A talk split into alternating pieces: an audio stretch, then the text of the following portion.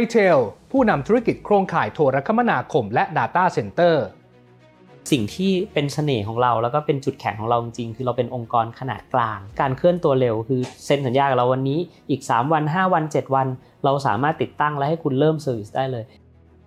คือต้องบอกว่าเราเองก็ก็เป็นนักนักสร้างนะครับคือสิ่งที่เรามีอยู่แล้วมันเป็นฐานแล้วมันก็อยู่ในธุรกิจที่เป็นอินฟราสตรักเจอร์เพราะฉะนั้นเราพยายามจะพาธุรกิจไปต่อยอดจาก infrastructure ที่เรามีอยู่ Data Center และโครงข่ายโทรคมนาคมกำลังเป็นที่ต้องการทั่วโลก ส่งผลให้ธุรกิจนี้เติบโตได้อย่างก้าวกระโดด วันนี้เราจะมาร่วมพูดคุยกับคุณณัฐนัยอนันตรัมพร ประธานเจ้าหน้าที่บริหารบริษัท Interlink Telecom จำกัดมหาชน หรือ iTel ว่าจะมีแผนการเติบโตในอนาคตอย่างไรครับตอนนี้ผมก็อยู่กับคุณนัทนายหรือว่าคุณเกตจาก iTel แล้วนะครับ สวัสดีครับ สวัสดีครับ สวัสดีครับ วันนี้เราคงจะได้มาคุยกันหลายคนอาจจะอยากรู้เรื่องของแนวโน้มธุรกิจในอนาคตเรื่องของงบที่ประกาศออกมาเนี่ยนะครับเดี๋ยวคงจะได้เจาะลึกกันในรายละเอียด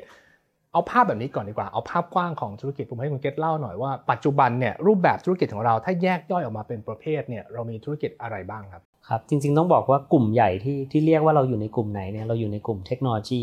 นะครับเราอยู่ในกลุ่มโทรคมนาคม ซึ่งจริงธุรกิจเราเนี่ยแบ่งบริการเป็น 3 บริการย่อย นะครับบริการแรกก็คือเรื่องของการเชื่อมต่อข้อมูล ซึ่งการเชื่อมต่อข้อมูลเนี่ยก็คือการเอาสาขาต่างๆ ของลูกค้าเนี่ยเชื่อมเข้าด้วยกันทำให้ข้อมูลสามารถวิ่ง แล้วก็เชื่อมต่อกันได้นะครับอันที่ 2 ที่เราทำก็คือธุรกิจการรับเก็บข้อมูล รับฝากข้อมูล เราเรียกว่า Data Center นะครับข้อมูลเนี่ยเวลามันวิ่งมันโฟล์มันต้องมีที่เก็บ เก็บเอาไว้จะ 3 เดือน 5 เดือน 10 เดือน 1 ปี 10 ปีอะไรก็แล้วแต่เนี่ยต้องเก็บไว้ที่ Data Center นะครับธุรกิจสุดท้ายคือธุรกิจรับเหมาทางด้านโทรคมนาคม หมายถึงว่าเราจะไปรับติดตั้งระบบโทรคมนาคมให้กับค่ายมือถือ ค่ายอินเทอร์เน็ตรายใหญ่ต่างๆนะครับอันนี้ก็จะเป็นธุรกิจหลักๆ ที่เราทำอืมงั้นรบกวนคุณเกตอธิบายแบบนี้ครับสามขาของธุรกิจเราตอนเนี้ย อันไหนคือแหล่งรายได้หลักในปัจจุบัน แล้วอันไหนคือดาวรุ่งที่เราคาดหวังว่ามันจะเติบโตเยอะในอนาคตครับจริง ๆ ต้องบอกว่า 3 บริการเนี่ยมี 2 บริการที่เราเป็นบริการที่เราเซ็นสัญญากับลูกค้าระยะยาว หรือเราเรียกว่า recurring นะครับบริการ data service คือการเชื่อมต่อข้อมูลกับบริการรับฝากข้อมูลเนี่ยจะเป็นลักษณะที่เป็น recurring สัดส่วนปัจจุบันในรายได้ของเราเนี่ยอยู่ที่ประมาณ 1,443 ล้าน นะครับหรือคิดเป็นประมาณ 41%ของรายได้ทั้งหมด แต่ข้อดีของธุรกิจนี้จริงๆเนี่ยก็คือลูกค้าเซ็นสัญญาเขาก็จ่ายเงินเรามาเป็นรายเดือน แล้วพอเราได้สัญญาใหม่ๆเข้ามา ก็มีรายได้ที่เติบโตขึ้นไปเรื่อยๆ อันเนี้ยในในความเป็น recurring ของมันเนี่ยก็ถือว่าเป็นดาวรุ่งของเรา ธุรกิจที่ 2 เป็นลักษณะเป็นลักษณะของงาน non recurring ก็คือเป็นงานที่ทำรับเหมา นะครับมีโปรเจกต์มีโครงการ เรารับเหมาติดตั้งเสร็จเก็บเงิน แล้วก็รับรู้รายได้ พวกนี้ก็คือสิ่งที่เราทำซึ่งสัดส่วนปัจจุบันเนี่ยอยู่ที่ประมาณ 59%นะครับทั้ง 2 ตัวจริงๆต้องบอกว่ามันมี potential ที่แตกต่างกันนะครับแต่ถ้าถามว่าตัวไหนที่เราสร้างให้เป็นพระเอก เราสร้างตัวที่เป็น recurring ให้เป็นพระเอก ใน data service หรือการเชื่อมต่อข้อมูลเนี่ยต้องเรียนว่าทุกธุรกิจมีข้อมูลอยู่เยอะ ต้องมีการเชื่อมต่อ เราเปิดสาขาใหม่ทำยังไงล่ะ ระบบบัญชี เราถึงจะรู้ว่าสาขานี้ขายได้เท่าไหร่ มีการเก็บเงินไหมหรืออะไรต่างๆนะครับ หรือจะออกบินอะไรต่างๆ จากส่วนกลาง อันนี้คือสิ่งที่จำเป็นที่ต้องเชื่อมต่อข้อมูล เพราะฉะนั้นตัวนี้ต้องบอกว่าเราโตไปกับทิศทางการใช้ข้อมูลของประเทศนะครับยิ่งข้อมูลมากขึ้นนะครับอย่างทุกวันนี้เราใช้ข้อมูลเยอะขึ้น เรามีการเสพข้อมูลไม่ว่าจะเป็นทางภาคธุรกิจหรือภาคเอกชนหรืออะไรก็แล้วแต่นะครับเพราะฉะนั้นเสพข้อมูลมากขึ้น ความต้องการการเชื่อมต่อก็เพิ่มสูงขึ้น อันนี้ก็คือตัวพระเอกหลักของเรา เพราะฉะนั้นการเชื่อมต่อข้อมูลจะเป็นตัวที่มี high growth มีการเติบโตต่อปีเนี่ยเฉลี่ยประมาณ 30-40%ถามว่าแล้ว data center เป็นพระเอกไหม Data Center ต้องบอกว่าเป็นหนึ่งในหนึ่งในเอ่อรายได้ซอสของรายได้ของเรา แต่ด้วยไซซิ่งของ Data Center เองเนี่ยอาจจะยังไม่ได้เยอะมากเทียบกับเป้ายอดยอดรายได้ของเราประมาณ 3,400เอ่อ37 ล้านนะครับตัวนี้เองเนี่ยยอด Data Center อยู่ที่ประมาณ 100 ล้าน นะครับก็ไม่ได้เยอะมาก แต่ถามว่าข้อดีของ Data Center ก็คือข้อมูลเนี่ยคุณเอามาฝากไว้แล้ว คุณไม่ได้เอาข้อมูลออก เพราะฉะนั้นมันมีแต่เพิ่มขึ้นมากขึ้นเรื่อยๆนะครับเพราะฉะนั้นปริมาณมันก็จะเพิ่มสูงขึ้นเรื่อยๆ แล้วก็ยังมี potential ของพวกเอ่อ cloud operator จากต่างประเทศเข้ามา อันนี้ก็เป็นตัวที่มีสีสันนะครับแต่ว่าด้วยสัดส่วนของเอ่อเปอร์เซ็นต์ของรายได้เทียบกับรายได้รวมเนี่ยอาจจะไม่ได้เยอะมากนะครับอันนี้ก็คือพระเอกตัวแรกคือ recurring พระเอกตัวที่เป็น non recurring ต้องบอกว่า non recurring ที่เป็นงานโครงการเนี่ยมันก็มีเสน่ห์ของมัน มันมีโครงการที่เกิดขึ้นในแต่ละปีนะครับ มีเทรนด์ของเทคโนโลยีที่เปลี่ยนไป ยกตัวอย่างเช่น สายสัญญาณ จากเดิมในอดีตเป็นสายทองแดง วันนี้เราต้องการความเร็วสูงขึ้น เพราะฉะนั้นโอเปอเรเตอร์ต่างๆ เขาก็ต้องลงทุนลากสาย fiber optic การลากสาย fiber optic เขาก็หาคนที่ไว้ใจได้ ยกตัวอย่างเช่นเรา นะครับ เราก็เข้าไปรับ รับเหมาในการลาก fiber optic ให้เขา เขาขยาย 5G เขาขยายพื้นที่ มันก็จะมีการลากสาย fiber optic เพิ่มสูงขึ้น อันนี้ก็คือเสน่ห์ว่ามันก็มีมาอย่างต่อเนื่องนะครับ แล้วปัจจุบันเราพูดถึงเรื่องของเทคโนโลยีทางด้าน clean energy นะครับ อุปกรณ์ไอทีเนี่ยมันเปิด 24 ชั่วโมง มันกินไฟ ไฟผลิตมาก็ผลิตจากเอ่อเอ่อเทคโนโลยีเดิม ไม่ว่าจะเป็นแก๊ส ไม่ว่าจะเป็นถ่านหิน วันนี้มันมีเรื่องของระบบโซลา่าเข้ามานะครับ เราจะเริ่มเห็นเทรนในอีก 3-5 ปีข้างหน้าโอเปอเรเตอร์ทุกราย จะเริ่มเปลี่ยนจากการใช้ไฟที่เป็นไฟซอสหลักเนี่ยมาเริ่มลงทุนในเรื่องของโซลา่าและในเวลาที่มีแสงอาทิตย์เนี่ยเขาจะดึงไฟจากแสงอาทิตย์นี้มาใช้ก่อน ซึ่งอันนี้เราเริ่มเห็นละค่ายมือถือต่างๆ เริ่มขยับนะครับก็จะมีเสน่ห์ของมันในช่วง 3-5 ปีที่เป็น upside หรือเป็นเทรนที่จะเกิดขึ้น แล้วก็จะมีเรื่องอื่นๆมาอีกเรื่อยๆอ๋อครับ คือในมุมของผู้บริหารอะก็อาจจะมองแบบหนึ่ง นักลงทุนก็อาจจะมองอีกแบบ บางคนอาจจะชอบสิ่งที่เป็น recurring คือมันสม่ำเสมอคาดเดาได้ หรือบางคนอยากจะชอบ project ก็คือมันจะมีความ top up ขึ้นมาเป็นระยะระยะแล้วมันทำให้หุ้นหวือหวา โดยส่วนตัวคุณเกตเองในฐานะ CEO เนี่ยครับเราเรามีเป้าหมายตั้งในใจไหมว่าอยากจะมีสัดส่วนรายได้ที่เป็น recurring กับโปรเจกต์เนี่ยแบ่งกันยังไง จริง ๆ เราตั้งนะครับ แต่ว่าอย่างอย่างที่เรียนไปก็คือแต่ละแต่ละเทรนด์ของเทคโนโลยีเนี่ยมันมาในช่วงเวลาที่แตกต่างกัน หรือบางทีมันอาจจะมาพร้อม ๆ กันใกล้เคียงกัน เพราะฉะนั้นการตั้งเป้าตรงนี้เนี่ยก็เป็นเป้าที่ต้องปรับเปลี่ยนได้นะครับ เป้าที่เราวางไว้จริง ๆ เราอยากเห็น recurring เนี่ยค่อยๆไต่ระดับขึ้นไป แล้วก็ครองสัดส่วน 80%ของเอ่อสัดส่วน 80%ของรายได้ทั้งหมดนะครับแต่ในช่วงเวลาที่เขากำลังไต่ระดับขึ้นไปเนี่ยเวลาโตของเขาเนี่ยเขาจะค่อย ๆ โต นะครับในขณะที่งานโครงการเนี่ยเวลามาในแล้วมันมาก็มาทีเดียวเป็นก้อนใหญ่นะครับยอดรายได้ของเราก็โตขึ้นทุกปีอย่างปีที่แล้วเนี่ย2022 มา 2023เอ่อ2021 ไป 2022เนี่ยเราโต 37%นะครับเพราะฉะนั้นเอ่อ37%นี้ก็ต้องแบ่งออกเป็น2ข้างคือข้างที่เป็น recurring ข้างที่ไม่เป็น recurring เพราะฉะนั้นสัดส่วนจะค่อยๆไต่ครับแต่แน่นอนว่าขึ้นชื่อว่าเป็นงานโครงการเนี่ยมันอาจจะขึ้นอยู่กับการประมูล หรือว่าขึ้นอยู่กับปัจจัยที่เราไม่สามารถไปควบคุมได้ร้อยเปอร์เซ็นต์ถูกไหมครับเพราะฉะนั้นเนี่ย ส่วนนั้นเราก็อาจจะหวังว่ามันก็จะเติบโตเพียงแต่ว่ามันอาจจะไม่ได้คอมมิตได้แบบเต็มที่ว่าจะโตเท่าไหร่ยังไงแบบนั้น ก็จริงๆแฟกต์คือใช่นะครับแต่จริงๆต้องบอกว่าเอ่อแอเรียหรือพื้นที่ที่เราอยู่เนี่ยเป็นงานโครงการลักษณะที่เป็นเฉพาะเจาะจง เฉพาะเจาะจงหมายความว่าเอ่อเรามีทั้งภาครัฐและภาคเอกชน ยกตัวอย่างภาคเอกชนก่อน ภาคเอกชนเนี่ยเขาต้องการคนที่ลากสายไฟเบอร์แล้วไว้ใจได้ ไม่ทิ้งงานนะครับวันดีคืนดีเขาต้องการไฟแนนซ์เขาต้องการบริษัทที่เป็นผู้รับเหมารายใหญ่ ที่สามารถไฟแนนซ์เขาได้เพราะฉะนั้นด้วยการที่เรามี combination ของจุดแข็งต่างๆ เหล่านี้เนี่ยมันทำให้เราสามารถที่จะเป็นหนึ่งในผู้รับเหมาในใจเขาได้นะครับส่วนมันจะเยอะหรือมันจะน้อยในแต่ละช่วง มันก็ขึ้นอยู่กับการแข่งขัน แต่อย่างน้อยเนี่ยเราอยู่ในภาพนะครับเราไม่หลุดไปอันนี้คือพูดถึงในภาพของเอกชนเออเราทำงานไปเรื่อยๆนะครับผลงานเราเริ่มชัดเจนมากขึ้น มีคู่แข่งรายใหม่เข้ามาแต่ไม่แข็งแรง มันก็จะทำให้เรายิ่งแข็งแรงไปเรื่อยๆ อันนี้คือจุดที่เราพยายามวางโพซิชันของ i t เทในมุมของงานโครงการลักษณะ ภาคเอกชนเป็นแบบนี้ ครงการของภาครัฐ ต้องเรียนว่าด้วยระเบียบงบประมาณต่างๆ ของภาครัฐเนี่ยมันมีการวางโครงการของงบประมาณ เขียน TOR แล้วค่อยเข้าไปสู่การประมูลนะครับเพราะฉะนั้นกระบวนการเหล่านี้มันก็ทำให้เราสามารถที่จะมองหาเทคโนโลยี ศึกษาเทคโนโลยีต่างๆ เข้าไปแล้วก็เข้าไปร่วมทำงานกับหน่วยงานทำให้สามารถที่จะเชื่อได้ว่าเราจะเป็นผู้ชนะ เพราะว่าเทคโนโลยีที่ที่เป็นเทคโนโลยีชั้นนำเนี่ยถ้าเราจับได้นะครับก็เป็นโอกาสสำหรับเราที่จะเข้างานเหล่านั้นครับครับ ให้คุณเกตขายของหน่อยดีกว่า ถ้าพูดถึง i t เทลเนี่ยจุดแข็งของเราถ้าเปรียบเทียบกับคู่แข่งเนี่ยนะครับที่ทำให้เรามีโอกาสได้รับงานมีโอกาสที่จะเติบโตไปเรื่อยๆเนี่ยเรามองว่าจุดแข็งของเราคืออะไรครับต้องต้องบอกว่าถ้าจุดแข็งในเรื่องของ Data Service นะครับ Data Service เนี่ยเราจริง ๆ คนอื่นทำ Data Service ได้ไหมทำได้เราก็แข่งกับโอเปอเรเตอร์รายต่างๆ ที่มีสิทธิ์หรือมีใบอนุญาตเหมือนเรา แต่ข้อแตกต่างของเราจริงๆเรามีโครงข่ายตามเส้นทางรถไฟ ซึ่งอันนี้เป็นส่วนเสริม นะครับส่วนเสริมนี้ข้อดีคือเรื่องของเสถียรภาพ การให้บริการของเราเนี่ยเรียกว่าถ้าเป็นลูกค้าเราโอกาสที่จะล่มหรือจะดาวใช้งานไม่ได้เนี่ยค่อนข้างต่ำนะครับต่ำขนาดไหนต่ำขนาดโอเปอเรเตอร์หรือค่ายมือถือที่ลงทุนเองเนี่ยยังมาเช่า นะครับเพราะฉะนั้นทุกวันนี้เราให้บริการกับค่ายมือถือเหล่านั้นเหมือนกัน ในการเป็นโครงข่ายให้กับเขานะครับอันนี้คือสิ่งที่เราเชื่อได้ว่าเรามีความแตกต่างในเรื่องของโครงข่าย แล้วก็คุณภาพในการให้บริการเพราะฉะนั้นขายของเนี่ยถ้าเราขายคุณภาพนำนะครับส่วนที่เหลือมันก็สามารถที่จะทำให้บริษัท เราสามารถโตยั่งยืนได้ Data Center ต้องบอกว่าเราเองเนี่ยเป็นรายแรก ๆ ในประเทศไทยที่ทำเป็น build to be data center หมายถึงสร้างเป็น data center โดยเฉพาะ จากเดิมในอดีตคนมีตึกมีห้องมีที่ว่าง ก็มาทำเป็น Data Center ของเราไม่ เราเริ่มจากการฉันจะเป็น Data Center ฉันก็เลยไปสร้างตั้งแต่โครงสร้างตั้งแต่อะไรทุกอย่างขึ้นให้มามันเหมาะสมที่สุดให้เหมาะสมที่เฉสุดพาะเจาะจงจะเป็น Data Center อย่างเดียวเลย ใช่ครับ แล้วในในช่วงที่ผมเริ่มทำ Data Center เนี่ยก็มีธุรกิจหนึ่งที่ค่อนข้างโด่งดังก็คือธุรกิจคลังสินค้าอืมมันมีคำว่า build to suit หมายถึงว่าคลังสินค้าเนี่ยเขาไปเซ็นสัญญากับลูกค้าครับแล้วก็สร้างให้เหมาะกับลูกค้าเหล่านั้น พอเราเริ่มทำ Data Center เราเลยเอา concept แบบเดียวกันเนี่ยมา build to suit ให้เหมาะกับลูกค้าที่จะมาเป็นลูกค้าเราครับนะครับเพราะฉะนั้นการที่สร้างให้กับลูกค้ามันก็ทำให้ลูกค้าเนี่ยอยู่กับเราได้เป็นระยะยาว เราสร้างตรงใจเพราะฉะนั้นโอกาสที่จะแข่งลูกค้ามาร่วมดีไซน์กับเราแล้ว มันก็ลดการแข่งขันไปได้ในระดับหนึ่ง ซึ่งเอ่อ target ของผมเองในธุรกิจ data center ผมเน้นลูกค้ารายรายใหญ่รายกลาง ยกตัวอย่างเช่นแบงก์ธนาคารต่างๆนะครับไปร่วมทำงานกับเขา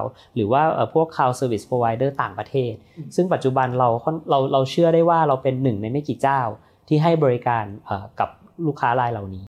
รับ อย่าง Data Center เนี่ยปัจจุบันโอเคมันอาจจะมีสัดส่วนในพอร์ตของเรายังไม่เยอะมาก แต่ถ้าพูดถึง Data Center ในระดับโลกนี่มันเป็นเป็นเมกะเทรนเลยนะครับมันมีโอกาสที่จะเติบโตได้เยอะไหมครับของเราเนี่ยจริงๆเราเราคิดว่าตลาดไทยเนี่ยแบ่งเป็น 2 ตลาด ตลาดก็คือตลาดองค์กรนะครับตลาดองค์กรก็คือทั่วไปนี่แหละที่ใช้งาน อันเนี้ยเป็นตลาดที่เราก็จะเน้นเฉพาะลูกค้ารายขนาดกลางใหญ่ เหตุผลที่เราเน้นกลางใหญ่เพราะเราไม่ต้องการเราเป็น build to suit เราไม่ต้องการลูกค้าที่ price sensitive แล้วก็มีการเอ่อเอาของเราไปเทียบกับคนอื่น เพราะว่าของมันไม่เหมือนกันครับนะครับฉะนั้นลักษณะเนี้ยตลาดมันก็ไม่ได้ใหญ่มาก แต่มันก็ไม่ได้เล็กนะครับข้อดีของอันนี้คือเราเล็งลูกค้าที่อยู่กับเรายาวครับนะครับมีธนาคารของภาครัฐ รายหนึ่งอยู่ผมมา 9 ปี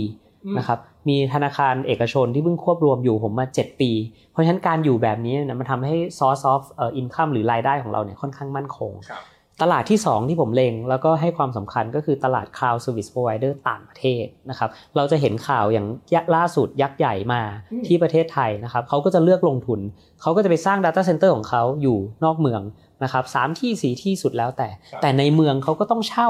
ต้องมี อันเนี้ยก็จะเป็นลักษณะลูกค้าที่เราโฟกัส ซึ่งจริง ๆ ต้องบอกว่าเราก็เข้าไปมีโอกาสทำงานร่วมกับเขา แล้วเราก็เป็นหนึ่งในไม่กี่เจ้าที่น่าจะปิดสัญญาได้นะครับ ซึ่งอันเนี้ยมันก็จะทำให้อยู่แล้วเนี่ยมันก็อยู่ยาวอืมนะครับ อันนี้คือตลาดมี potential ไหมมีมากครับนะครับแต่จะโตเร็วแค่ไหนอันเนี้ยขึ้นอยู่กับว่าพวกกลุ่มเอ่อ cloud service provider ต่างประเทศเหล่านั้นเนี่ยเขาจะมาเมืองไทยเยอะแค่ไหนเร็วแค่ไหน นะครับซึ่งจริงๆก็ต้องบอกว่าถ้าเราพูดถึงพวก Big 4แล้วกัน เราก็จะรู้จักชื่อ Amazon Microsoft Google Facebook ครับนะครับหรือ Alibaba เป็น Big 5 หรืออะไรก็แล้ว แต่พวกเนี้ยขึ้นอยู่กับแต่ละคนว่าจะมาแต่แน่นอนเขามาเนี่ยเราเป็นหนึ่งใน candidate เราเป็นหนึ่งใน choice นะครับแล้วเราสามารถเข้าไปแข่งขันได้อืม เพราะฉะนั้นหลายคนที่มองว่าผู้ประกอบการต่างประเทศจะมาเป็นคู่แข่งเราจริง ๆ ไม่ใช่จะมาเป็นลูกค้าเราต่างหากใช่ครับ จะเป็นลูกค้าครับ ส่วนใหญ่ต้องบอกอย่างนี้คือบริษัทยิ่งเป็นต่างประเทศเนี่ยเขา localize เขาไม่เขาเขาไม่รู้จักประเทศไทย เขาอาจจะไม่มีสิทธิ์ในการซื้อที่หรืออะไรพวกเนี้ยเขาต้องมีกระบวนการ เพราะฉะนั้นการมาเป็นผู้เช่าย่อมง่ายกว่าการมาเป็นผู้สร้างครับนะครับการเช่ากับการสร้างต่างกันยังไง การสร้างเนี่ยใช้เวลาในการสร้าง วันเนี้ยอยากได้ ต้องไปสร้างเสียเวลาอีก 1 ปี 2 ปีครับไม่สามารถเริ่มให้บริการได้เลยอืมแต่การเช่าเนี่ยอยากได้วันนี้ดีดนิ้วสามารถให้ให้บริการใช้บริการได้เลยครับเอาอุปกรณ์มาติดตั้ง เริ่มให้บริการได้เพราะฉะนั้นก็จะมีเอ่อ mix ละกันระหว่างการสร้างกับการเช่านะครับซึ่งจริง ๆ ต้องบอกว่าทั้งสองตัวเนี้ยเขาจะทั้งสร้างและเช่าอืมแล้วจริง ๆ คู่แข่งของเราในปัจจุบันเนี่ยนะครับทั้งธุรกิจอ่า data center หรือว่าธุรกิจ recurring อะไรต่างๆเนี่ยจริงๆแล้วมันคือใครกันแน่แล้วมันแข่งขันกันดุเดือดไหมครับคือต้องแยกเป็น segment นะครับถ้า segment แรกคือ segment ของการเชื่อมต่อข้อมูลนะครับแข่งขันดูเดือดไหมก็ต้องต้องใช้คำว่าดูเดือด ดูเดือดหมายความว่าทุกคนเนี่ยที่เป็นโอเปอเรเตอร์หรือเป็นผู้ให้บริการเนี่ยสามารถหาลูกค้ารายเดียวกันได้ครับแต่จุดที่มันวัดกันเนี่ยคือวัดกันว่าลูกค้าจะเลือกใคร นะครับลูกค้าก็จะมีวิธีเลือก เช่น ราคา เช่นคุณภาพ เช่นเอ่อ add on service ต่างๆ ซึ่งวันนี้ผมเน้นเรื่องของคุณภาพเป็นหลักทำไมผมถึงเน้นคุณภาพ สมมุติผมเป็นหลักทรัพย์รายหนึ่ง ผมใช้ provider ที่ไม่ไม่มีคุณภาพนะครับเทรดหลักทรัพย์เทรดอะไรต่างๆ ปุ๊บหลุดนะครับระบบล่มอืมอันเนี้ยมันก็จะไปส่งผลกระทบต่อเขาครับหรือผมเป็นธนาคารตู้ ATM นี้กดไม่ได้นะครับเพราะว่าไปใช้ระบบที่ไม่มีเสถียรพวกเนี้ยเขาจะมองคุณภาพเป็นตัวตั้ง อันเนี้ยเราเลยเน้นเรื่องคุณภาพเป็นหลัก เรื่องของ costing ผมคิดว่าการแข่งขันทุกอย่างมันก็จะมีเรื่องของราคา มีเรื่องของ price performance เข้ามาเกี่ยวข้อง อันนี้เราก็จะมองเป็นเรื่องถัดไปนะครับ แต่สิ่งที่เป็นเสน่ห์ของเราแล้วก็เป็นจุดแข็งของเราจริงๆ คือเราเป็นองค์กรขนาดกลาง นะครับเพราะฉะนั้นการเคลื่อนตัวเร็วคือเซ็นสัญญากับเราวันนี้อีก 3 วัน 5 วัน 7 วัน เราสามารถติดตั้งและให้คุณเริ่ม service ได้เลยไอ้ตรงเนี้ยก็จะเป็นอีกจุดแข็งหนึ่งที่ทำให้ลูกค้าเขามองว่าเฮ้ยเราทำได้เร็วครับตรงเวลา อันนี้ก็จะเป็นสิ่งที่เราพยายามมาสร้างในเรื่องของจุดแข็งในในการแข่งขันในเรื่องของ Data Service อ่าพอมา Data Center นะครับ concept ชัดเจนอยู่แล้วว่าเราเป็น build to suit data center เพราะฉะนั้นเราจะสร้างให้เหมาะกับลูกค้ารายนั้นๆ การจะสร้างให้เหมาะกับลูกค้ารายนั้นๆเนี่ยเราจะไม่สร้างสำเร็จ มาตั้งแต่วันแรก การสร้างสำเร็จเนี่ยถ้าลูกค้าเขาจะเปลี่ยนปรับเปลี่ยนดีไซน์มันทำไม่ได้อืมเราก็เลยจะสร้างเป็นเชลล์ขนาดใหญ่ แล้วเราก็คุยกับลูกค้าระหว่างทางนะครับพอลูกค้าอยากให้เราดีไซน์แบบนี้แบบนั้นแบบโน้นเราก็ทำดีไซน์ส่งไป ร่วมกันกับลูกค้า อันนี้คือสิ่งที่แตกต่างซึ่งคู่แข่งในตลาดที่ทำในลักษณะที่เป็น build to suit ยังไม่เยอะนะครับแต่ถ้าถึงจุดหนึ่งที่มีการแข่งขันในเรื่องของ build to suit เยอะขึ้น จุดแข่งที่2ของเราก็คือเรื่องของ PUE คือ efficiency ในการให้บริการในเรื่องของพลังงาน เราคิดว่าเราน่าจะทำได้ต่ำมากนะครับเพราะด้วยการดีไซน์ด้วยเทคโนโลยีต่างๆ ด้วยโน้ตฮาวที่เรามี อันนี้ก็จะเป็นตัวที่ 2 ที่พิสูจน์นะครับว่าทำยังไง แล้วก็กลับไปเรื่องสุดท้ายก็คือเรื่องของ costing เราทำเองลงทุนเองบริหารเอง เพราะฉะนั้นข้อดีคือเรื่องของต้นทุนหรือว่า overhead ต่างๆ น่าจะต่ำกว่าการไปจ้างเทิร์นคีต่างๆ อันนี้ก็จะทำให้เราสามารถที่จะ survive ในการแข่งขันได้นะครับ ซึ่งอันนี้ก็จะเป็นจุดที่เรา ใส่ใส่ลงไปในทุก element ของการทำงาน พอเป็นงานรับเหมาเมื่อกี้ผมพูดไปแล้วว่ามันจะมีเรื่องของ finance บ้าง มันจะมีเรื่องของเอ่อ track record มันจะมีอีกเรื่องหนึ่งที่สำคัญคือผมอะมีทีมอยู่ทั่วประเทศ เพราะฉะนั้นวันนี้ผมไม่สนใจว่าเล็กหรือใหญ่นะครับไปติดโซล่าให้ลูกค้าอาจจะติดแค่เสาหนึ่งต้นที่โคราชนะครับสี่แผงราคาหลักหมื่น แต่ผมมีทีมอยู่ตรงนั้นแล้ว ผมไม่ได้คิดต้นทุนจากกรุงเทพไป เพราะฉะนั้นสิ่งต่างๆ เหล่านี้มันก็ทำให้เราสามารถที่จะกล้ารับงานไม่ว่าจะเล็กหรือใหญ่ครับนะครับ มันก็จะทำให้ลูกค้าก็มองว่าเฮ้ยงานเล็กเราก็รับอืมงานใหญ่เราก็ทำได้ มันก็จะเกิดมิกซ์ของลูกค้ามันก็จะเป็นเดนดิวโฟที่เข้ามาตลอดอ่าโอเค แต่เท่าที่ฟังไอเดียคือเราจะไม่เน้นการแข่งขันด้านราคาเป็นหลักคือเน้นคุณภาพก่อนต้องบอกงี้คือราคาเนี่ยความคิดของของเราเองในมุมของผู้บริหารแล้วก็บริษัทเนี่ย เมื่อมันลงไปแล้วมันกลับมาไม่ได้นะครับเพราะฉะนั้นใช่สิ่งใช่สิ่งที่เรามองคือลูกค้าเองเราเชื่อว่าลูกค้าเข้าใจว่าราคามันเป็นราคาที่เหมาะสมครับคำว่าเหมาะสมก็อยู่ที่เรา justify หรือเราอธิบายอืมนะครับถ้าคุณภาพเราดี ราคาเราแข่งขันได้ ผมเชื่อว่าลูกค้าทุกคนแฮปปี้อืมนะครับแล้วธุรกิจที่เราอยู่เนี่ยพอเอ่อสายสัญญาณ ระบบข้อมูลถ้ามันเกิดอะไรขึ้นเนี่ยมันมันใหญ่กว่าราคาที่เราไป saving อีกครับนะครับเพราะฉะนั้นตรงนี้เองผมเชื่อว่าเราอยู่ใน industry ที่ลูกค้าไม่ได้ sensitive กับราคามากอืมขอแค่มันเหมาะสม แต่ sensitive กับคุณภาพอ่าโอเค เดี๋ยวทั้งหมดทั้งมวลเนี่ยมันจะสะท้อนออกมาผ่าน margin เดี๋ยวคงจะได้ได้คุยกันเนี่ยนะครับเอ่อไม่นานมานี้ทาง i t e l เพิ่งประกาศงบของปีที่ผ่านมาก็ปรากฏว่ากำไรออกมาก็นักลงทุนก็น่าจะพอใจทีเดียว 251 ล้าน6 7 0 0 0สำหรับกำไรใช่ไหมครับ ตัวเลขนี้ในฐานะผู้บริหารในฐานะ CEO พอใจมากน้อยแค่ไหนอ่าต้องเรียนว่าปีที่แล้วเป็น เป็นปีที่เราเองมีข้อผิดพลาดบางอย่าง เดี๋ยวอธิบายให้ฟัง แต่ว่าก็เป็นการเติบโตที่ดีของเรานะครับรายได้เราปิดที่ 3,437 ล้านโตขึ้นประมาณ 37%ซึ่งอันนี้เองก็ถือว่าเป็นตามเป้าของเราครับแต่รายกำไรของเราจริง ๆ ต้องบอกว่าเราอะหวังสูงกว่านั้น แต่ปีที่แล้วเป็นปีที่เราสะดุดนิดนึง เราสะดุดจากอะไร เราสะดุดจากการเก็บเงิน ไม่ได้จากลูกค้าเรามี account receivable ที่เราคาดหวังจะเก็บได้ตั้งแต่ต้นปีเนี่ยอืมเกือบ 2,000 ล้าน นะครับเราเก็บเงินนี้ได้จริงเนี่ยประมาณประมาณ 1,600 ล้านในเดือนตุลาคม เพราะฉะนั้นในตลอดระยะเวลาเอ่อ10เดือนที่เกิดขึ้นเนี่ยมันมาซึ่งดอกเบี้ยครับนะครับข้อดีโชคดีของเราก็คือแบงก์ธนาคารภาครัฐ แล้วก็ธนาคารภาคเอกชนทุกแบงก์เนี่ยให้การ support อืมนะครับในการที่จะให้เราพยายามในการเก็บเงินแล้วแต่เราเสียไปซึ่งดอกเบี้ยประมาณ 50 ล้าน เพราะฉะนั้นสิ่งที่หายไปในปีที่แล้วก็คือค่าใช้จ่ายดอกเบี้ยที่เพิ่มสูงขึ้นครับอย่างมีนัยสำคัญ ซึ่งก็คือกำไรของเรานั่นแหละอืมถามว่าอ้าวแล้วเราจะแก้ไงนะครับสิ่งต่างๆเนี่ยระบบต่างๆ มันถูกเข้าที่ละภาครัฐในช่วงก่อนหน้าเขาติดเรื่องของโควิด การออกไปตรวจงาน จะเซ็นรับต่างๆ ยังทำไม่ได้ มันก็เลยทำให้การเบิกจ่ายล่าช้า แต่วันเนี้ยทุกอย่างมันเปิดแล้ว นะครับประเทศเปิดแล้วนะครับการทำงานกลับมาเสมือนปกติครับนะครับโควิด เป็นโรคประจำถิ่นที่ทุกคนเคยชินคุ้นชินต่างๆ อันเนี้ยมันก็จะทำให้การทำงานกลับมาสู่สภาวะปกติได้อ๋อคือโอกาสที่จะ เก็บเงินล่าช้าแบบที่เคยเกิดขึ้นปีที่แล้ว เรามองว่าไม่ควรก็แน่นอนคือไม่สามารถรับประกันได้ร้อยเปอร์เซ็นต์แต่คิดว่าความเสี่ยงนั้นลดน้อยลงไปมากแล้ว ลดน้อยลงไปมาก แล้วก็จริง ๆ มันจะเห็นช่วงปลายปีนะครับแต่10เดือนแรกเป็น10เดือนที่เราแบกเป้หนึ่งใบที่เราเก็บไม่ได้เนี่ยสองพันล้านเนี่ยหนักมากอืมนะครับแต่เราก็ผ่านมันมาได้ครับวันเนี้ยก็คือคริสิสตรงนั้นก็คือคริสิสของการเก็บเงินอืมแลกมาซึ่งค่าใช้จ่ายประมาณ4 50 ล้าน ก็ทำให้กำไรของเราเนี่ยลดลงจากจากเป้าหมายที่เราวางเอาไว้นะครับแต่ถามว่า 251.67 ล้าน เป็นตัวเลขที่แย่ไหม ก็ไม่ได้แย่เราก็ยังเป็น growth company นะครับเราก็ยังสามารถที่จะมี cash flow ต่างๆ มาจ่ายดีเวเดนให้กับนักลงทุนได้นะครับแล้วสิ่งหนึ่งที่ถ้าดูปี 2022 เป็นปีที่เราปรับเปลี่ยนเยอะนะครับ DE ratio เราจากเดิมที่อยู่ที่ 2.4 ปิดปีเราปิดอยู่ที่ประมาณ 0.63นะครับเพราะฉะนั้นอย่างที่บอกว่าไอ้ตัวปัญหาที่ที่ที่เราเก็บเงินไม่ได้เนี่ยเราก็เรียนรู้กับมัน แก้ไข แต่พอเก็บได้ปุ๊บในระดับหนึ่งเราก็มาวาง process ว่าทำยังไงให้มันไม่เกิดอีก ในขณะที่ตัวเลขทาง finance มันก็ตอบโจทย์แล้วว่าพอเราเก็บเงินได้เราคืนเงินแบงก์ต่างๆ DE ลงมาอย่างเป็นสาระสำคัญครับซึ่งอันที่เก็บไม่ได้นั่นคืองานของภาครัฐซึ่งไปติดกระบวนการต่างๆ ใช่ ก็หลักๆก็คือเขาเรียกว่าเน็ตชายขอบแล้วก็เน็ตห่างไกลนะครับคือเน็ตชายขอบคือการเอาอินเทอร์เน็ตไปให้บริการกับผู้ที่อยู่ห่างไกล การที่อยู่ห่างไกลเนี่ยมีทั้งหมด 3,430 ที่ ต้องไปไล่ตรวจแต่ละที่พอเดินทางไม่ได้ ไม่มีลายเซ็นก็เบิกจ่ายไม่ได้ ก็เป็นระบบของเขา ซึ่งจริง ๆ ต้องบอกว่าเราเองเข้าใจกับระบบ แล้วก็ต้องขอบคุณทุกคนที่เกี่ยวข้องนะครับ โดยเฉพาะธนาคาร ธนาคารเนี่ยถ้าเขาบอกว่าคืนเงินกู้เดี๋ยวนี้ แต่เรายังเก็บไม่ได้ อันนี้กลายเป็นเราต้องไปแก้ปัญหาตรงนั้น แต่ธนาคารให้ความช่วยเหลือในการที่บอกว่าโอเค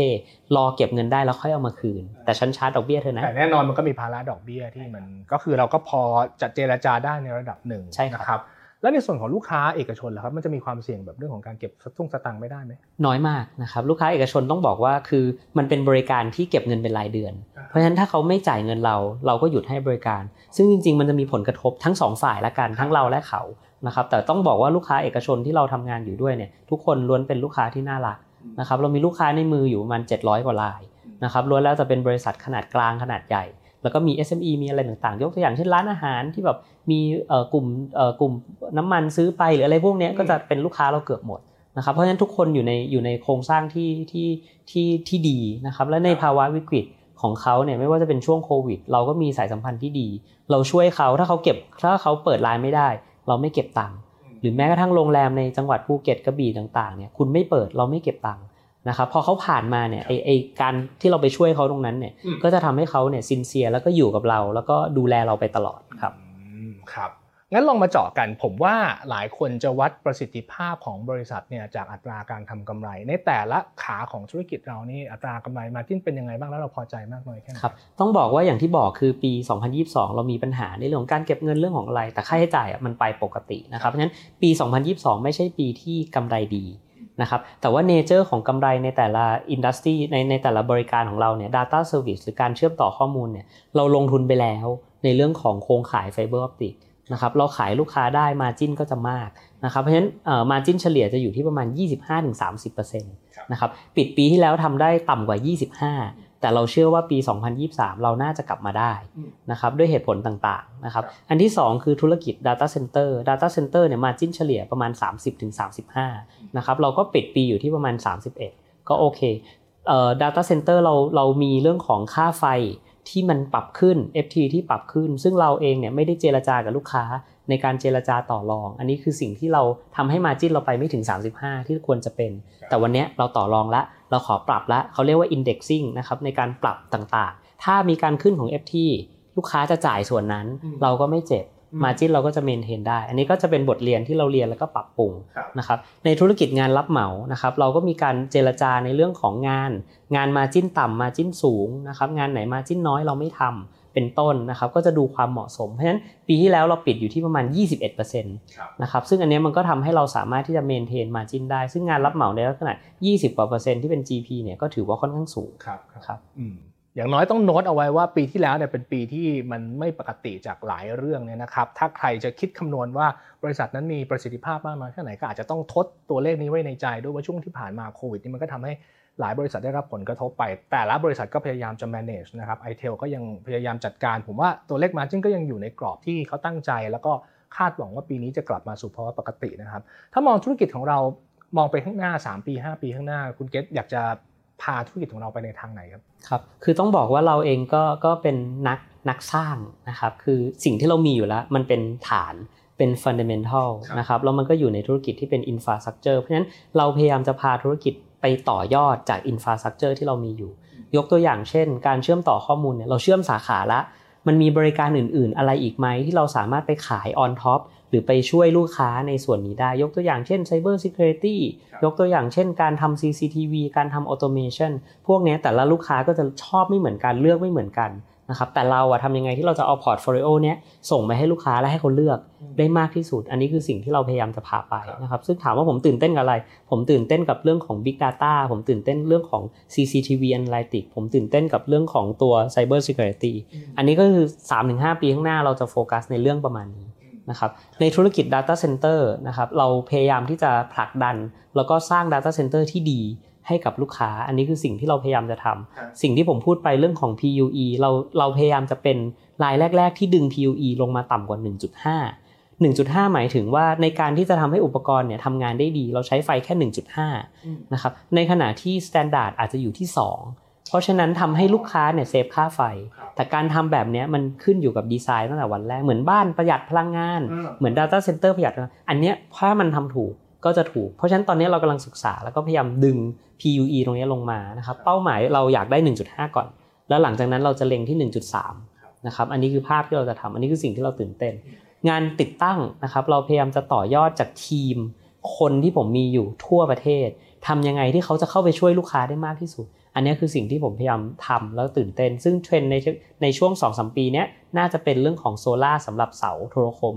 นะครับแล้วก็เป็นเรื่องของการติดตั้งสายไฟเบอร์ออปติกแล้วถ้าโชคดีนะครับในเรื่องของ satellite เอ่อไออินเทอร์เน็ต satellite เกิดขึ้นนะครับมันก็จะมีงานติดตั้งบางอย่างที่เราน่าจะใช้คนของเราเนี่ยเข้าไปช่วยติดตั้งตรงนั้นได้อืมครับคือเราอยู่ในธุรกิจเทคโนโลยี ซึ่งก็ต้องยอมรับว่ามันเป็นสิ่งที่เปลี่ยนแปลง มีการพัฒนาอะไรตลอดเวลา เราทำยังไงให้บริษัทเราอยู่ในกระแสตลอดเวลาแล้วก็ไม่ตกเทรนด์ครับ ครับจริงๆต้องบอกว่า concept ในการบริหารผมเนี่ยคือเราอาจจะไม่ใช่คนเก่ง หรือไม่ใช่ผู้นำทางด้านเทคโนโลยีนะครับแต่เราเป็นคนที่รู้จักศึกษาแล้วก็ adapt คำที่ผมใช้ในส่วนใหญ่จะเป็น copy and development นะครับหมายถึงเราไปดู success case หรือ use case ที่ดีในแต่ละประเทศนะครับหรือว่าใครที่ประสบความสำเร็จแล้วเราก็เอาเนี้ยมา copy ในหลักการแล้วก็ develop ให้มัน customize ให้มันเหมาะกับประเทศไทยนะครับอย่าง data center ถามว่าผมรู้เรื่อง data center ไหมตอนผมเริ่มผมก็ไม่รู้ แต่พอผมไปทำเนี่ยเฮ้ย data center ทั่วโลกเขาทำกันนะ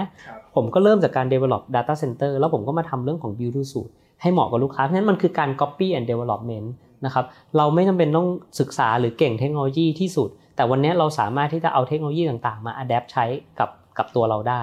รวมไปถึงเรื่องของการเอาไปให้กับลูกค้า ลูกค้าจะเป็นคนเลือก บางทีเราเลือกเทคโนโลยี แต่ลูกค้าไม่เลือกเรานะครับทำยังไงล่ะ แล้วงั้นเราเลือกทำทำงานกับพาร์ทเนอร์หลายๆรายและให้ลูกค้าเลือกว่าเขาชอบเทคโนโลยีไหน ปิดดีลได้แล้วเราก็ศึกษาเทคโนโลยีนั้น ถ้ามีโอกาสเราก็ทำไอ้เทคโนโลยีที่ปิดดีลได้แล้วเนี่ยให้มันใหญ่ขาย across ไปนะครับเพราะฉะนั้นหลักการที่เราทำเนี่ย keep up กับเทคโนโลยีเราจะใช้วิธี copy and development เป็นหลักครับครับแล้วเพื่อนๆพนักงานทีมงานลูกน้องเขา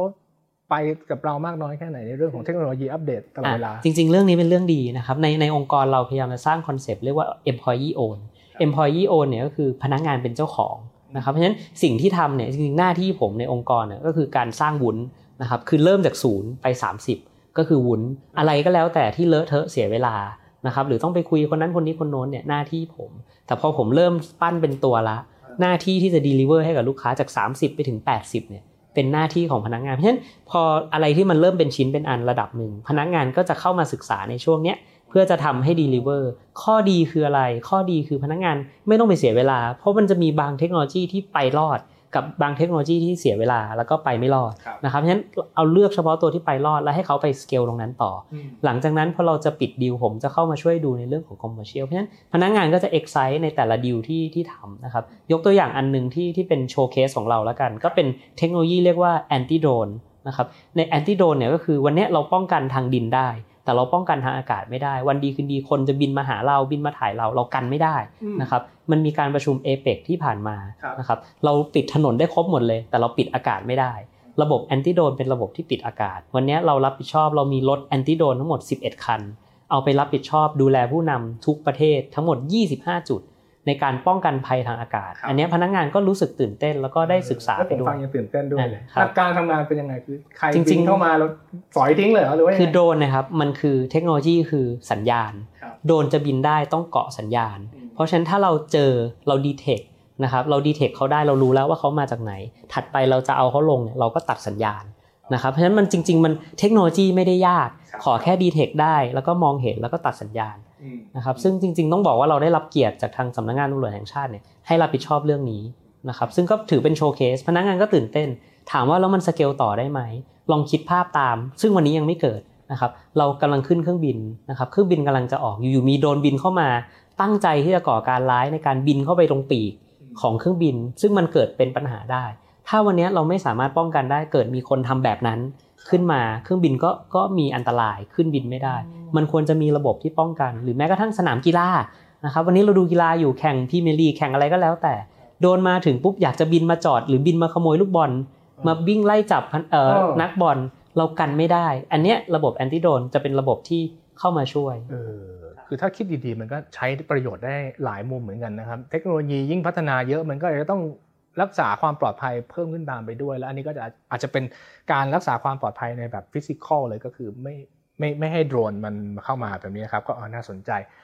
ถามแบบนี้ครับคือธุรกิจของเราเองเนี่ยในอนาคต คือบางคนเขาจินตนาการเลยว่า คือเวลาเราแข่งขันมันแข่งขันทั่วโลกนะครับ เรากลัวแบบเจ้าใหญ่ ๆ เจ้าระดับโลกเขาอยู่ดีๆเขามาแข่งกับเรา แล้วก็มันจะเป็นคู่แข่งของเราไหมครับครับ จริง ๆ ต้องบอกว่าเนเจอร์ของผมเนี่ยเป็นเป็นมนุษย์ที่ไม่ชอบแข่งขันนะครับเพราะฉะนั้นตัวผมเองเนี่ยพยายามจะ partner ทุกคนเพราะฉะนั้นถามว่าเวลาคนอื่นเข้ามา แล้วเราเห็นว่าเขาจะเข้ามาในสิ่งแรกที่เราทำคือเราไป partner เขาก่อนฉะนั้นถ้าตอบคำถามนี้ก็คือไม่ได้กลัว เพราะว่าเน้นที่จะ partner อยู่แล้ว แล้วผมก็เชื่อว่าทุกคนที่เป็นต่างชาติเข้ามาเนี่ยเขาต้องการ localize เพราะฉะนั้นมันจะเกิดความร่วมมือที่เหมาะสม ถ้าวันนี้เขาเก่งทางด้านเทคโนโลยี ผมเก่งทางด้าน localize ผมร่วมมือกันมันก็เป็นการ win-winนะครับเราพยายามจะไม่ทำอะไรที่ทับซ้อนกัน อันนี้คือสิ่งที่ป้องกันไม่ให้เกิดเรื่องของการมากินพื้นที่ในประเทศไทย อันนี้อันแรก อันที่ 2 คือธุรกิจผมคือ infrastructure เพราะฉะนั้นแล้วเนี่ยถ้าต่างชาติจะเข้ามา ต้องมาลงทุน infrastructure ที่มีอยู่แล้วเยอะแยะมากมาย มันก็รู้สึกเป็น waste หรือไม่จำเป็นนะครับเพราะฉะนั้นเขาก็เลือกที่จะ partner มากกว่า เพราะฉะนั้นวิธีการเนี่ยเราเราคงไม่ได้นิ่งนอนใจว่าต่างชาติจะไม่เข้ามานะครับแต่เราเลือกที่จะเห็นเขาแล้วก็ไปยื่นหยิบยื่นมุมที่เขาขาด แล้วก็ทำงานด้วยกันนะครับผมเชื่อว่าถ้าใครดูเรื่องเทคโนโลยีจะได้ยินเรื่องของเรื่องของ SpaceX เรื่องของ Starlink ที่จะเข้ามานะครับที่จะเป็นอินเทอร์เน็ตความเร็วสูงทาง satellite อะไรต่างๆ เชื่อว่าพอเขาเข้ามาเขาก็ต้องการ partner ไม่ว่าจะเป็น partner ทางด้านการเอาไปติดตามบ้าน partner ในการเอาไปติดไปสร้าง node ไปสร้างพื้นที่ให้เขาหรืออะไรต่างๆเพราะฉะนั้นมุมที่เราจะไปเนี่ยยังมีอีกเยอะนะครับอยู่ที่ว่าเราเลือกที่จะจับมือหรือร่วมมือกันแบบไหนครับคือบริษัทใหญ่ ๆ แน่นอนเขาไม่สามารถทำเองได้ในทุกมิติถูกไหมครับเขาต้องหาซัพพลายเออร์ทำในส่วน แต่ละส่วนที่เขาเป็นผู้เชี่ยวชาญแบบนั้น คือเราก็จะไปเป็นหนึ่งในผู้เชี่ยวชาญที่จะทำงานร่วมกับเขาได้ เพราะฉะนั้นผมผมเน้นเรื่องของ ecosystem นะครับ คือผมเชื่อว่าไม่มีใครที่จะมาถึงแล้วก็ครอบกินกืนประเทศไทยไปเลย ถ้าเราไป offer ecosystem ที่ดี แต่ถ้าเราไม่สามารถไป offer ecosystem ที่ดีให้กับเขาได้ เขาก็อยากทำเอง เพราะเขาอาจจะมี pain point บางอย่าง พอเขาอยากทำเองอันนั้นคือจุดปัญหา เพราะฉะนั้นการที่เรายื่นมือเข้าไปเนี่ยมันเป็นการลดทอนการแข่งขันที่ดี แล้วเราก็ได้ธุรกิจด้วย แล้วรายใหญ่เมืองไทยแหละครับ ผมก็เห็นข่าวว่าที่ holding ใหญ่ๆ ไปจับมือกับบริษัท telecom ต่างๆเนี่ยเขาจะมาเป็นคู่แข่งเราได้ไหมหรือเราก็จะใช้โมเดลเดียวกันกับผู้ประกอบการต่างประเทศ คือจริง ๆ ต้องบอกว่ามีทั้งขาที่แข่งและขาที่ทำงานร่วมกันนะครับขาที่แข่งเนี่ยในธุรกิจแน่นอนบริการมันอาจจะใกล้เคียงกัน มันก็อาจจะแข่งกันนะครับแต่มันก็มีเรื่องของโครงข่ายเรื่องของอะไรที่มีความร่วมมือกันเพราะฉะนั้นอย่างที่ผมบอกไปก่อนหน้านี้คือสุดท้ายอะลูกค้าเป็นคนเลือกนะครับลูกค้ามองว่าแบรนด์ใหญ่ก็ไม่ได้หมายถึงว่าจะดีทุกเรื่อง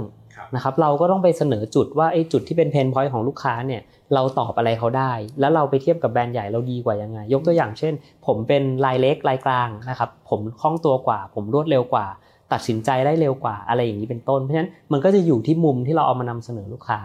นะครับผมผมคิดว่าในอินดัสทรีเอ่อโทรคมนาคมเนี่ยมันมีมันมีความร่วมมืออยู่ในระดับหนึ่งที่เป็นความร่วมมือที่ดี แล้วเราก็ positioning ว่าเราไม่ทำแข่ง นะครับเพราะฉะนั้นอะไรที่คอมเพลมไมได้ เราก็จะใช้วิธีคอมเพลมไมโอเคจริง ๆที่ถามเนี่ยผมเชื่อว่านักลงทุนเนี่ยนะครับเขาคาดการอนาคตธุรกิจอะไรได้ไม่ยากจนเกินไป แต่สิ่งที่เราไม่รู้เลยคือวันดีคืนดี มันจะมีใครมา disrupt เราหรือเปล่า ซึ่งก็แน่นอนเป็นหน้าที่ของผู้บริหารหน้าที่ของ CEO แล้วก็เพื่อนพนักงานทุกคนที่จะป้องกันให้บริษัทเนี่ยอยู่รอดเติบโตได้ในระยะยาว ใจของเราคือเราป้องกันการถูก disrupt ยังไงได้บ้างเรามีหลักยังไงครับ คคืออย่างที่บอกครับคือ disrupt มันไม่ได้เกิดขึ้นวันนี้แล้วพรุ่งนี้ disrupt เลยนะครับมันมี timing ของการ disrupt เพราะฉะนั้นถ้าเราไม่ปล่อยปะละเลย หรือเรามีหูมีตานะครับหรือเราไม่ไม่ทิ้งห่างจากธุรกิจเกินไปเนี่ยผมเชื่อว่าการแก้ไข disruption เราสามารถที่จะปรับ strategy ของเราได้ในแต่ละช่วงเวลา อย่างที่บอกคืออยู่ๆจะมีเทคโนโลยีใหม่เข้ามา disrupt มันคงใช้เวลานะครับแล้วเราก็จะมีจุดแข็งบางอย่าง เช่น เราอาจจะลงทุนไปนานละ ต้นทุนเราไม่เหลือละ เราก็อาจจะต้องงัด กลยุทธ์พิเศษ เช่น pricing price war มาทำให้มันเกิดไม่เกิดเลยอะไรอย่างนี้เป็นต้นนะครับ เพราะฉะนั้นมันจะมีวิธีหรือกลยุทธ์ที่ต้องปรับเปลี่ยน เพราะฉะนั้นต้อง be agile ก็คือต้องมีความ flexible ในตัวเราเองเพื่อที่จะสามารถที่จะปรับกลยุทธ์ได้ Interlink จะไม่ใช่บริษัทที่มาถึงแล้วบอกว่าวันนี้เราจะทำอย่างนี้ แล้วพรุ่งนี้มันไม่ใช่แล้วเรายังฝืนทำต่อ เราจะไม่ใช่พวกแบบนั้น ก็ต้องอัดแอปตลอดเวลาดูสถานการณ์แวดล้อมนะครับ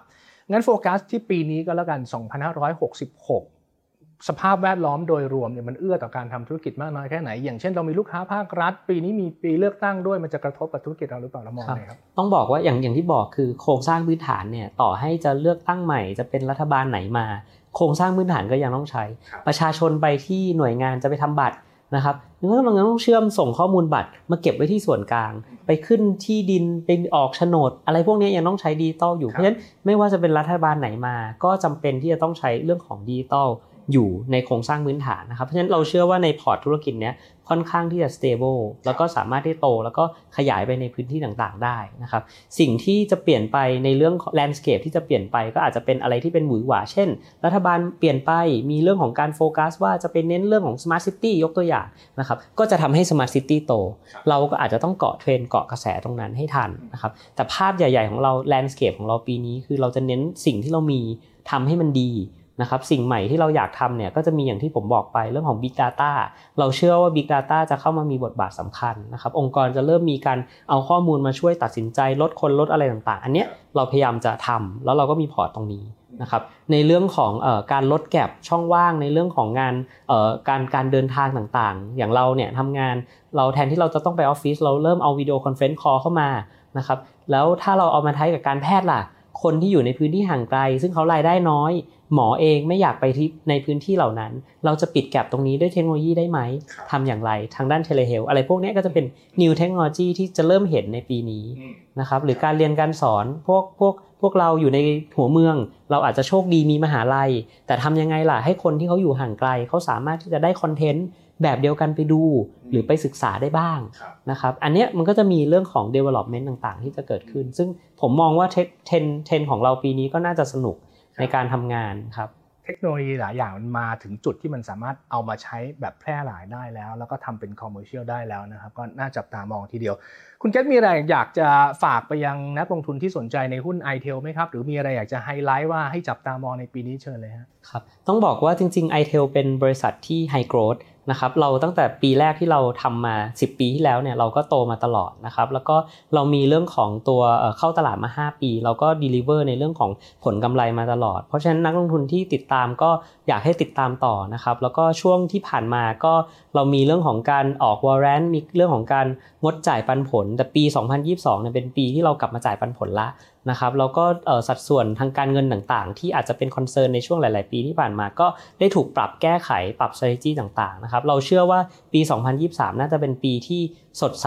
แล้วก็น่าติดตามน่าสนใจ ส่วนเรื่องใหม่ ๆ ผมคิดว่าใครใครเคยได้ยินก็จะรู้จักเราอยู่แล้วนะครับก็จะเห็นอยู่แล้วครับ อะทิ้งท้ายก่อนจากกันเป็นธรรมเนียมของรายการเราเนี่ยนะครับบิลเลียนซีอเราอยากจะถามเรื่องของแนวคิดในการบริหารธุรกิจ ผมฟังจากคุณเกตน่าสนใจหลายเรื่องชอบหลายเรื่องเลยอย่างเช่น เราเรามีหน้าที่ในการปั้นอากาศให้เป็นวุ้นและให้พนักงานไปจัดการต่อเนี่ยปกติแล้วเรามีแนวคิดในการบริหารธุรกิจยังไงบ้าง หรือว่ามี คนที่เป็นบุคคลต้นแบบในการบริหารของเราไหมครับครับ จริง ๆ บุคคลต้นแบบจริง ๆ มีเยอะนะครับ แต่ในแต่ละช่วงเวลาก็อาจแตกต่างกัน ช่วงนี้ผมอินกับการวิ่งมาราธอนนะครับ ก็ก็ใช้บุคคลต้นแบบทางด้านมาราธอนมาเป็น example แล้วกัน ก็ผมชอบอีลิทคิปโชเก้นะครับ ซึ่งเขาก็เป็นคนที่เบรกหรือเรคคอร์ดของ traditional ที่มีคนวิ่งมาราธอนวิ่งได้ 2 ชั่วโมง something เขาบอกว่าฉันจะไปต่ำกว่านั้น นะครับสิ่งที่เขาพูดไว้อันหนึ่งที่ผมมองว่าสำคัญ เขาบอกว่า winner is just a loser who never give up แปลเป็นไทยว่าคนที่ชนะก็คือคนที่แพ้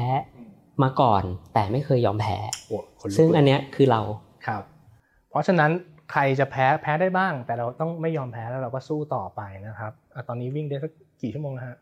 เอ่อมาราธอนวิ่ง3ชั่วโมง21อ่าเดี๋ยวเดี๋ยวจะค่อยๆ ลดลงไปเรื่อยๆ เพราะเราก็ไม่ยอมแพ้เหมือนกัน ทั้งในแง่ของการวิ่งแล้วก็ในเรื่องของการทำธุรกิจด้วยนะครับ ใครสนใจ i t เทลก็เดี๋ยวตามต่อกันไป